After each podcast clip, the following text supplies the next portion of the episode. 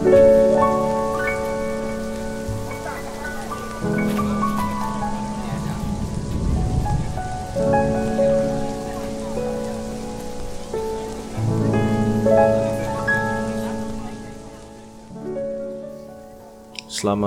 malam semua, masih bersama saya Chandra Putra di Justisium.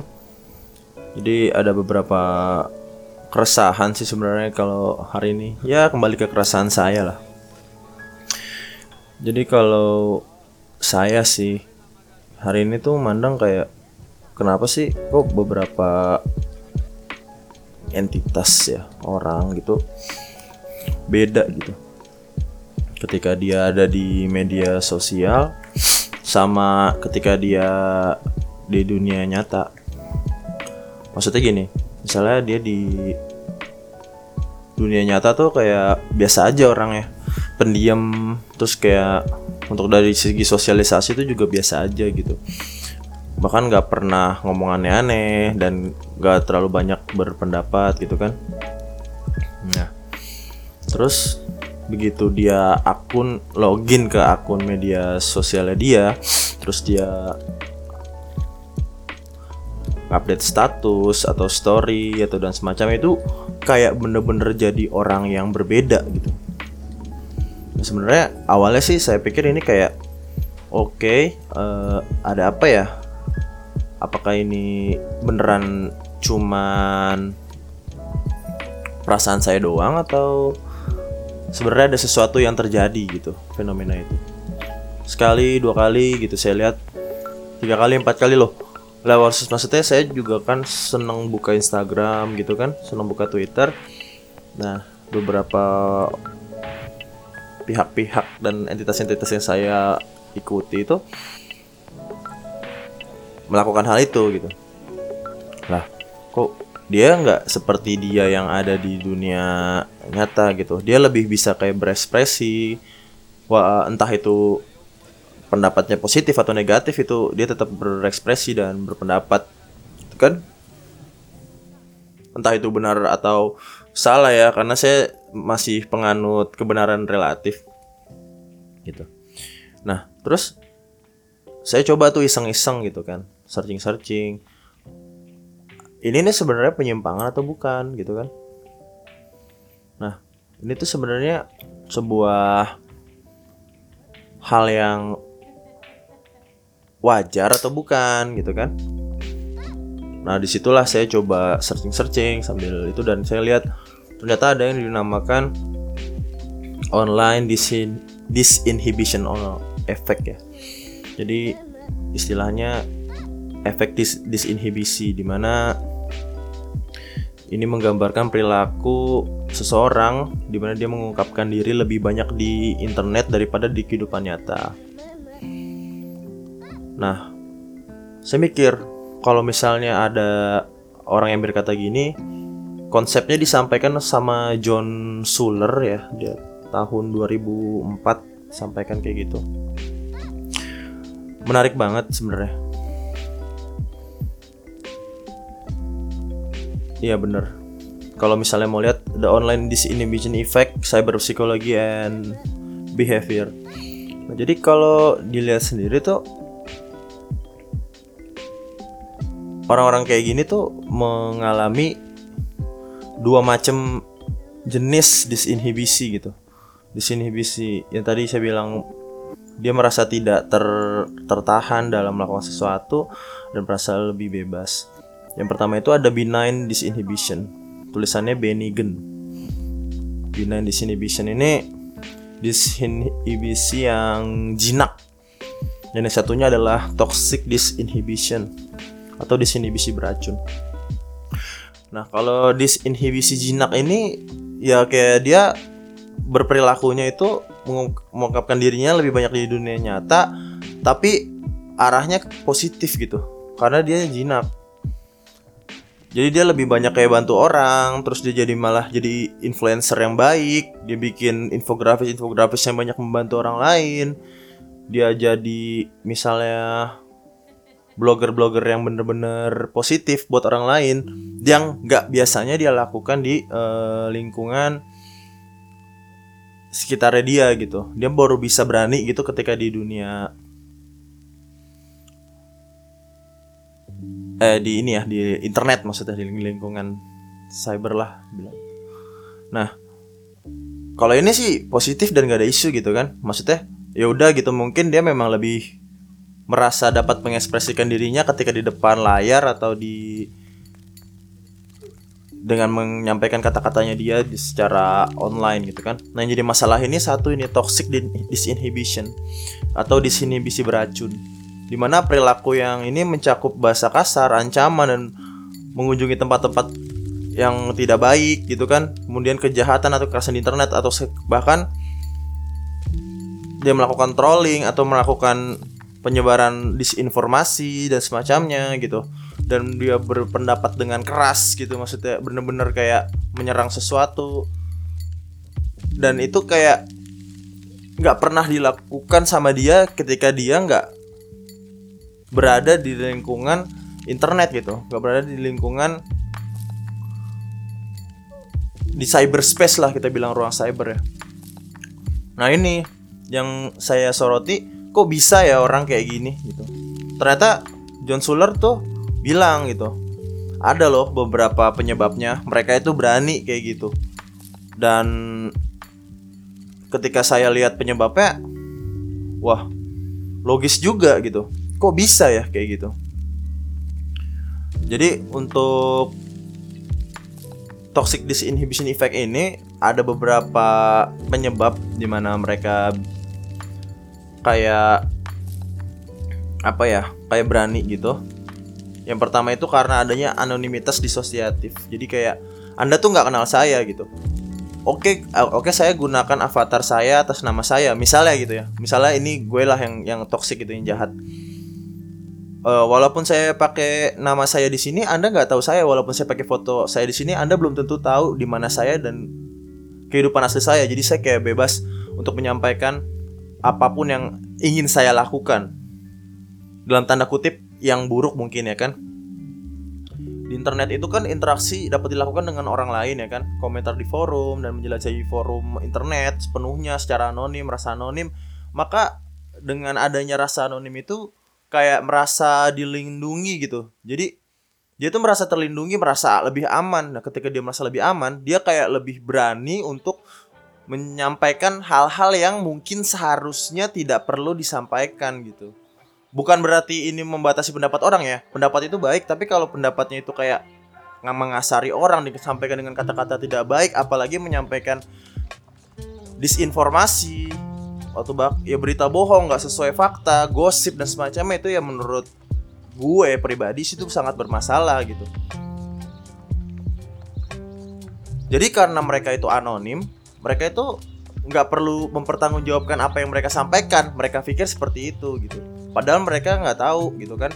Ternyata mereka itu udah ngasih kredensial di sana. Jadi kalau ada yang nggak ada yang merasa tidak suka atau gimana yang merasa tersinggung bisa mempertanyakan pendapat. Saya nggak bicara sampai kayak penjara atau gimana ya. Itu ada undang-undangnya sendiri dan saya nggak mau bahas ke arah sana gitu. Cuman ketika kita menyampaikan sebuah pendapat kita menyampaikan sebuah ide itu kan kita harus bisa mempertanggungjawabkan ide-ide kita gitu. Makanya saya di sini juga nggak bisa sembarangan berpendapat gitu.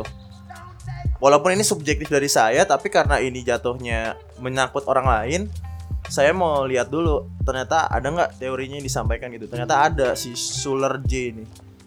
Dan dia udah mikirin ini dari 15 tahun yang lalu. Ya gitulah jadi kalau ada sikap sifat merasa dia anonim mana anonim itu kan orang-orang merasa dia dia merasa nggak ditahu orang lain walaupun dia menyampaikan mungkin nama akunnya atau gimana itu ada ada identitas dia gitu dia merasa aman dan dalam melakukan perilaku antisosial dan berbahaya gitu. Kemudian dia merasa invisible. Jadi istilahnya anda tuh nggak lihat saya gitu. Jadi saya tuh bebas karena anda nggak lihat saya saya ngapain ya? Saya bebas-bebas saja gitu. Kan kalau kita lihat kan tipe komunikasi di internet itu lebih banyak melalui kata-kata ya. Kecuali mungkin yang memang ya gini lah misalnya kita lihat Instagram kita lihat video terus kita kita itu mem memahami uh, isi video itu kita misalnya sebenarnya nggak terlalu paham tuh videonya itu kayak ngejelasin apa gitu. Tapi kita ketika lihat ketika lihat deskripsinya kita lihat apa sih istilah captionnya itu kita merasa oh caption ini loh lebih menjelaskan gitu padahal belum tentu caption itu betul-betul menjelaskan secara faktual dan benar apa yang ada dalam video atau gambar tersebut gitu. Nah, itu jadi karena karena misalnya orang terkait yang saya bicarakan tadi ya entitas yang me, entitas yang melaksanakan toxic disinhibition yang yang yang terpengaruh toxic disinhibition effect ini dia ngerasa nggak terlihat gitu. Jadi dia udah saya bebas-bebas aja ngapain aja. Lu nggak bisa lihat saya kok saya juga cuma ngetik doang di internet gitu. Jadi rasa tembus pandang atau invisible ini membuat adanya kebebasan menginterpretasikan diri sesuai orang itu mau karena memang komunikasi yang dilakukan di internet itu dilakukan tanpa adanya tatap muka. Kecuali kita emang niat untuk tatap muka. Misalnya kayak ada Skype terus video call. Ya lain video call dan lain-lainnya lah ya. WhatsApp video call baru lah tuh. Jadi kita nggak bertemu langsung secara fisik dan itu memungkinkan seseorang itu lah jadi lebih berani gitu. Ya orang-orang yang merasa dirinya invisible itu juga nggak perlu mengkhawatirkan kan bahasa tubuh mereka gimana, nada bicara mereka gimana. Ya mereka bodoh, dia bodoh amat gitu. Yang penting gue ngomong dan gue bisa menyampaikan pendapat gue. Oke, kalau itu positif itu sangat baik gitu kayak beberapa akun mungkin akun di dia ya dia bikin akun official gitu. Contohnya kayak Profesor Parno gitu. Dia ngejelasin tentang cyber security, dia dia jangan menjelaskan secara gamblang di situ dan ya walaupun dia invisible dia bisa bener-bener jadi positif buat orang lain gitu. Beda sama beberapa akun yang di Twitter terutama yang saya lihat bener-bener kayak memancing orang-orang itu untuk membenci sesuatu. Saya nggak bilang siapa untuk ya bilang dia untuk membenci sesuatu dan mengarahkan pandangan orang-orang untuk membenci sesuatu. Dia berusaha gitu dan saya juga bingung apa gitu penyebabnya. Selanjutnya itu kayak asinkronisitas atau bisa dibilang kayak oh ya sampai jumpa lagi gitu. Dia pikir bahwa ketika dia berpendapat di internet satu kali itu dia bisa kayak langsung pergi dan ngilang dan saat itu, saat itu aja dan itu mungkin benar gitu ketika dia kita login pakai satu akun terus kita berkata macam-macam dalam akun itu kemudian kita log out dan kita ganti akun baru ya itu kan kayak bener-bener kita bisa meninggalkan seluruh tanggung jawab yang harusnya kita terima gitu kan. Nah, itu yang jadi masalah. Ternyata orang-orang yang memiliki yang terkena disinhibisi beracun ini mereka merasa ya udah sih gue bebas aja mau ngomong kayak mau ngebully orang kayak mau mau bacotin siapa pun karena aku juga bisa semudah itu untuk kabur gitu semudah itu untuk ya udah see you again lah sampai jumpa ya kan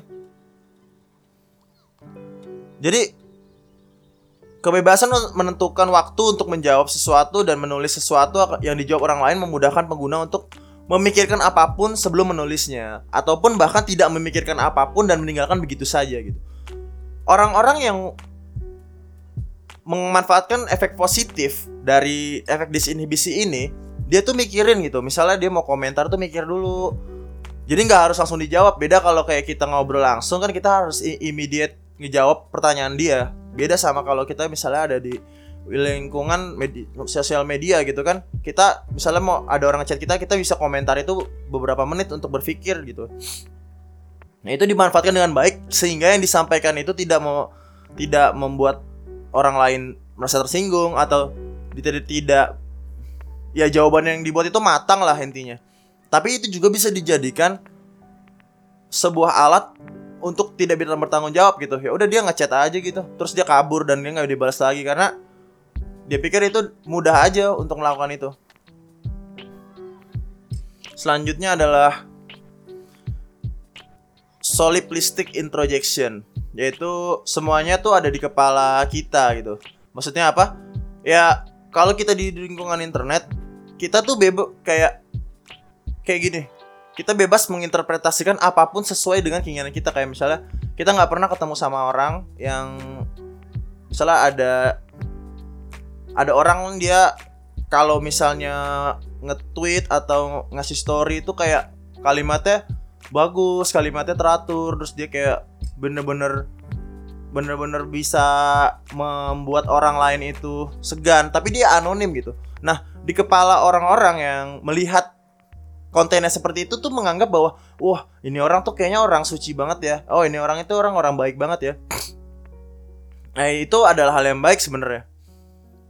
Tapi dengan adanya soliplistic introjection ini ini akan memudahkan orang juga untuk memancing pikiran orang lain untuk berpandangan seperti yang diinginkan. Dalam tanda kutip ini bisa jadi kayak uh, uh, apa ya kerentanan untuk orang melakukan propaganda terhadap orang lain. Contohnya gini kalau biar biar gampang kasih contoh aja ya. Kayak gue nggak suka sama si B. Gue pengen bikin si A itu nggak suka sama si B. Nah si A ini nggak pernah ketemu si B. Gitu kan? Ya udah gue akan melakukan apa pun untuk biar si A nggak suka sama si B melalui media sosial. Jadi si B ini di kepalanya itu eh, si A ini sorry si A ini di kepalanya itu berpikir bahwa si B ini adalah orang yang nggak baik. Padahal orang si B ini belum tentu juga kayak gitu. Karena mereka nggak pernah ketemu gitu loh. Jadi si A ini di dalam kepalanya itu pikir kalau si B ini bener jelek bener hancur bener buruk banget gara-gara gue. Nah itu. Semudah itu di internet. Jadi kalau misalnya digunakan untuk hal yang tidak baik, ini bisa menjadi hal yang tidak baik. Tapi kalau digunakan untuk hal yang baik, kita bahkan bahkan orang-orang yang positif itu bisa menjadi pakar dunia maya lah istilahnya. Mungkin ketika dia di dunia nyata itu dia nggak nggak punya tuh orang-orang tuh kayak nggak mandang dia gitu kan. Tapi kalau misalnya orangnya dia baik menginterpretasikan diri di dunia maya, dia akan menjadi pakar dunia maya. Jadi kayak orang nanya apa apa sama dia gitu dan selama itu positif itu baik tapi selama itu jadi hal yang buruk yang kayak disampaikan tadi itu bakal jadi buruk.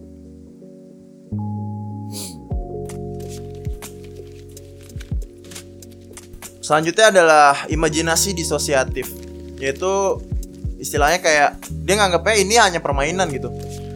Menganggap ruang internet itu sebagai arena bermain sehingga nggak memikirkan tuh konsekuensi apa pun yang mungkin terjadi di, dunia internet itu.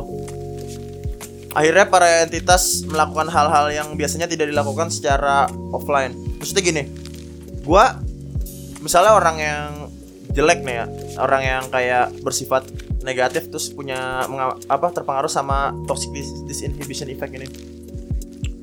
Gue tuh kayak mikir, wah gue ngapain aja di dunia internet itu bebas karena itu cuma mainan aja ya itu nggak nggak nggak menjadi representasi gue di dunia nyata gitu dan itu bahkan dari sifat yang kayak gitu aja tuh bikin orang-orang itu kayak ngerasa dia itu bebas banget di, di, di dunia internet gitu. Jadi benar-benar gak mikirin perasaan orang lain gak memikirkan apa yang dikatakannya itu benar-benar jadi bu, jadi keja bentuk keja bukan kejahatan ya bisa bisa jadi kayak benar-benar melukai orang lain secara non fisik kalau teman-teman ingat itu kan kasus Suli ya?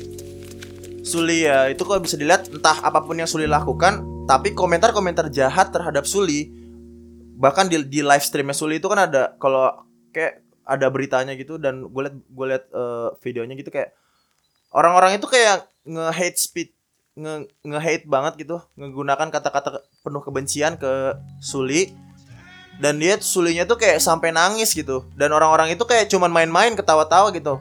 Padahal yang dilakukan sama dia itu benar-benar berpengaruh sama si Sulinya sampai mungkin ya saya nggak tahu efeknya bisa mempengaruhi Suli hingga dia melakukan itu gitu kan, melakukan yang diberitakan. Itu sebenarnya bisa aja karena imajinasi disosiatif ini gitu. Ya orang-orang yang lakuin itu yang ngerasa gitu gitu. Ya gue cuma mainan kali ini cuma ini kali ya santai aja kali. Ternyata efeknya bisa sampai kayak gitu kan. Itu bener-bener kayak wow. Damn. Internet itu bener-bener dunia baru bagi orang lain yang bisa membuat orang lain yang sebenarnya di di di dunia nyata gitu dia orang normal bahkan mungkin orang baik tapi di dunia itu dia jadi orang lain entitas baru dan mungkin melakukan kegiatan yang nggak seharusnya selanjutnya juga kayak ada minimisasi status dan wewenang di mana aturannya lo terhadap gue nggak berlaku status lo terhadap gue nggak berlaku. Lo mungkin adalah A di dunia nyata, tapi di sini lo bukan apa-apa dan lo nggak bisa ngatur gue, kayak gitu. Itu juga salah satu sifat disinhibisi yang kalau jadi positif dia jadi orang yang bisa vokal dan bisa menyuarakan pendapatnya secara bebas tapi juga positif. Tapi kalau jadi jadi negatif dia akan melakukan apa pun yang dia mau dan bahkan bisa mempengaruhi kehidupan di dunia atau orang lain. Ya dia ngerasa dia bebas ngomong apa aja, dia bebas ngelakuin apa aja ya. Misalnya dia hacker, ja cracker jahat gitu, dia hacking hacking ke mana-mana dia merasa aturan itu nggak berlaku bagi dia dia merasa bisa kabur dari yang berwenang dia bisa mengambil apa pun dengan dia mau. Karena dia merasa ada minimisasi status dan wewenang di situ. Yang nggak berlaku buat gue apa pun yang lo lakukan tuh nggak berlaku buat gue. Itu yang jadi masalah.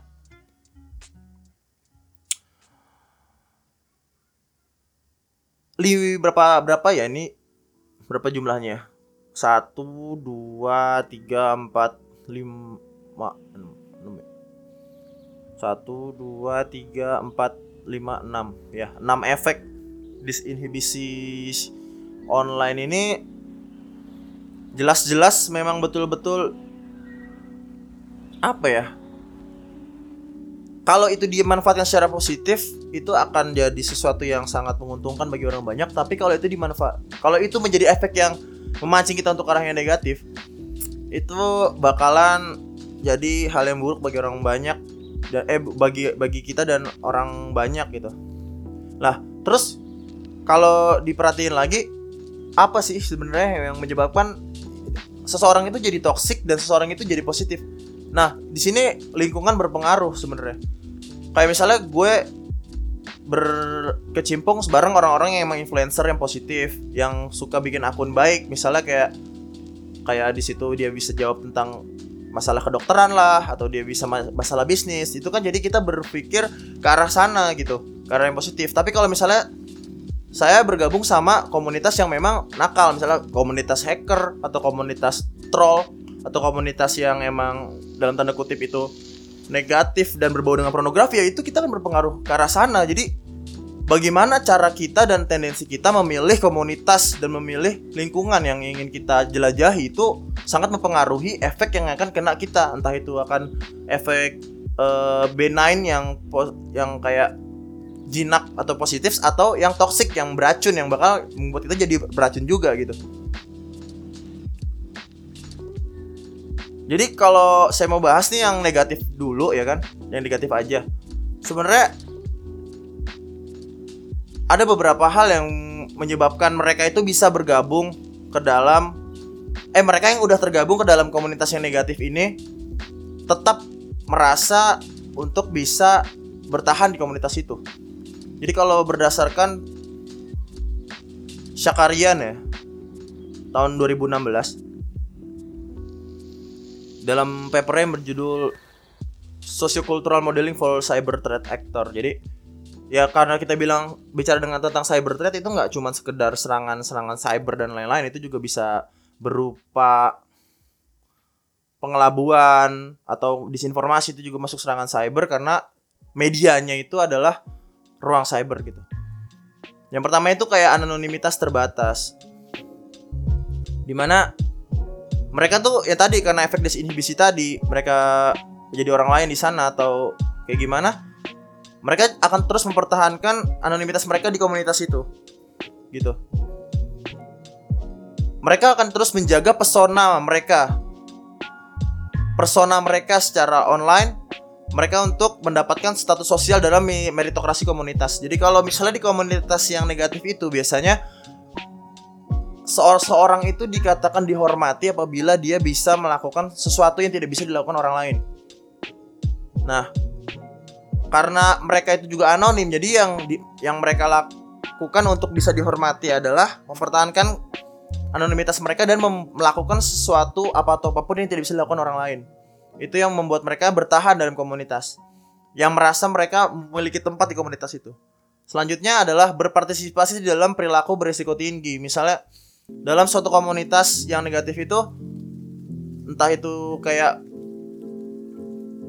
ya saya bilangnya misalnya dia dalam komunitas troll lah gitu.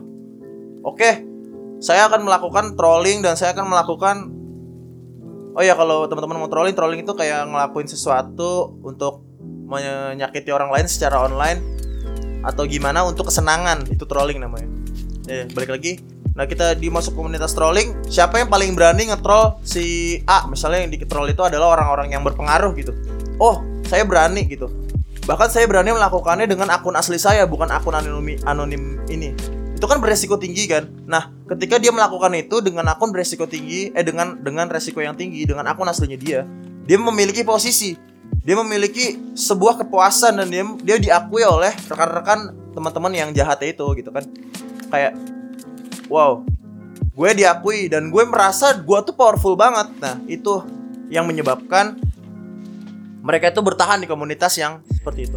Yang ketiga adalah insentif tinggi untuk berbuat kecurangan. Gini kita dalam di dunia nyata ya kan itu kan hidup ada aturan gitu kan ada order yang ngatur kita gitu kan. Nah ketika kita ngikutin aturan itu kita berarti menjadi warga negara atau warga komunitas yang baik gitu kan. Nah orang-orang tertentu ketika masuk dalam komunitas yang negatif tersebut nggak ada aturan itu. Dan mereka bebas berbuat kecurangan yang mereka mau. Kecurangan dalam tanda kutip adalah sesuatu yang nggak sesuai aturan untuk mendapatkan hasil yang lebih banyak. Dan mereka betul-betul mendapatkan insentif dari itu. Jadi orang-orang yang merasa mereka ber, dengan kecurangan yang dilakukan si A misalnya dia bisa mendapatkan sesuatu yang gak bisa didapatkan orang lain. Akhirnya orang-orang yang rekan-rekannya itu mendukung dia dan memberikan insentif kepada si A itu yang yang bisa melakukan hal yang tidak bisa dilakukan orang lain gitu. Itu kan bikin mereka betah kan? Lah di dunia nyata gue nggak bisa ngapa-ngapain gitu. Ada aturan yang ngakang gue giliran di sini udah gue ngelanggar aturan gue puas eh gue dikasih insentif lagi sama mereka. Entah itu cuma berupa kata-kata selamat atau kata-kata wah gue hormat banget nih sama lo. Atau bahkan uang gitu materi. Ya itu kan bener-bener kayak bikin orang itu betah dalam komunitas yang sifatnya negatif itu.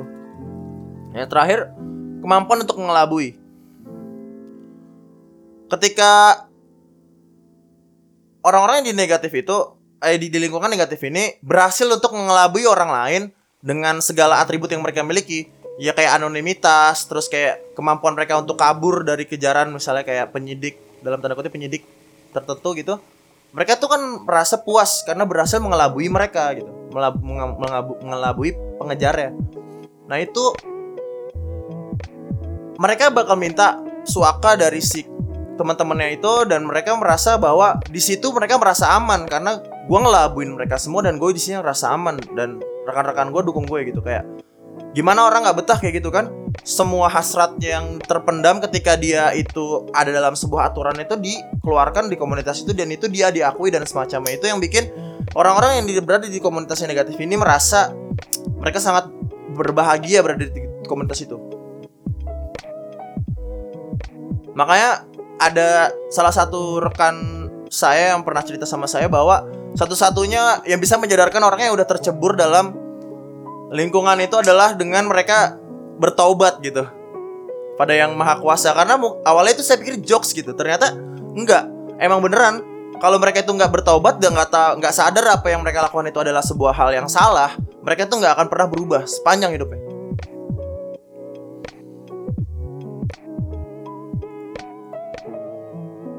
Itu aja sih sebenarnya keresahan yang ingin gue sampaikan. Gue tuh cuman kayak nyampein ini tuh kayak karena gue resah gitu kayak anjir kok orang-orang ngerasa dirinya itu ngerasa bebas banget gitu nyakitin orang lain di media sosial gitu dia komentar jahat apa dia kayak ber berpendapat seenaknya tanpa pikir efeknya itu sebenarnya apa sih? Kayak itu lu, lu tahu gak sih lu itu fitnah gitu? Belum tentu lu tuh bener gitu. Kalau lu bener aja lu gibah dan kalau misalnya lu salah lu fitnah gitu.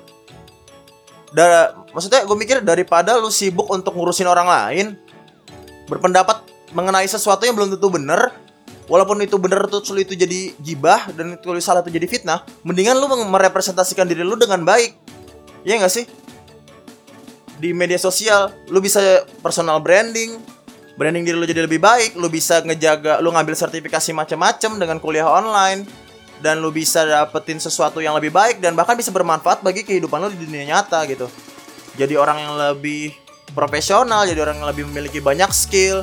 Dan akhirnya itu akan bermanfaat buat diri lo sendiri. Ke diri lo diri kita maksudnya. Itu aja sih sebenarnya sharing hari ini. Baik lagi ini sebenarnya keresahan subjektif gue cuman karena ini menyangkut kegiatan orang lain makanya gue nggak bisa serta merta nyampaikan pendapat gue tanpa didasari sama eh penelitian dilakukan orang lain lah gitu biar enak lah. Maksudnya biar sama-sama enak. Jadi lo nggak bisa serta merta nyalahin gue karena gue ngacu ini gitu kan. Buat teman-teman yang nggak setuju dan nggak sependapat saya nggak minta teman-teman itu tidak sependapat sama saya. Tapi buat teman-teman yang udah sependapat saya berterima kasih dan mari kita belajar bareng-bareng. Buat teman-teman yang belum sependapat juga bebas karena kehidupan ini tuh milik kalian dan bukan saya. Saya cuma nyampein apa yang saya pikirkan. Gitu aja. Terima kasih. Mudah-mudahan tidak menyinggung siapa-siapa sampai jumpa. Selamat malam